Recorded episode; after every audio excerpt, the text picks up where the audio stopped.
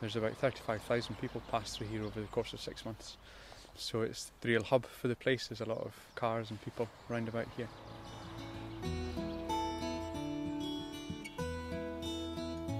My name is Ross Watson. I am the operations manager at the RSPB Abernethy National Nature Reserve. Every month what we do is go around part of the trails and assess them for safety and it's something that every landowner has to do in fact. There's a, a footpath across here, we'll just start over there. The larger part of my job, which happens all year round, is, is the deer management side of things. At this time of year, it gets light at quarter past three, so my day starts at quarter past three. But in December, my day doesn't start until nine o'clock. And living in a small highland community, and like most people, we tend to have more than one job. So I may be helping other people doing their jobs at weekend, whether it be grass cutting or maintaining a, a garden or something like that. So time at this time of year with the family is very rare.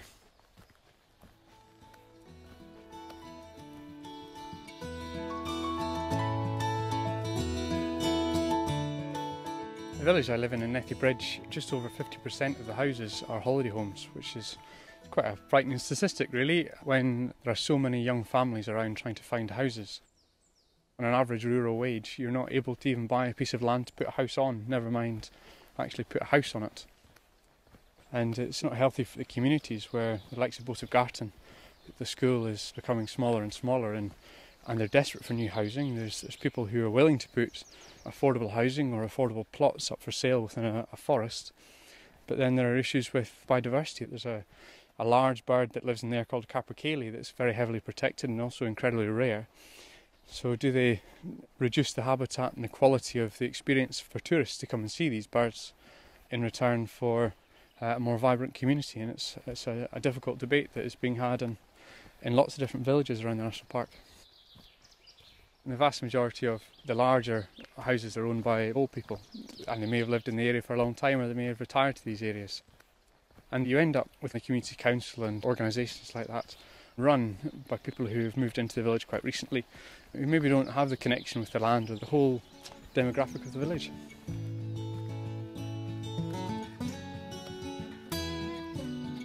throughout the whole year, there's a whole series of different work that goes on, and just now we're in the middle of tree planting, and we're planting around 20,000 trees. So, over the last two months, we've had over 500 school children come onto the reserve to help us plant these trees. We're just trying to use these opportunities to get young people out. When I was younger, there was a feeling that people wanted to be outside where there doesn't seem to be the case anymore.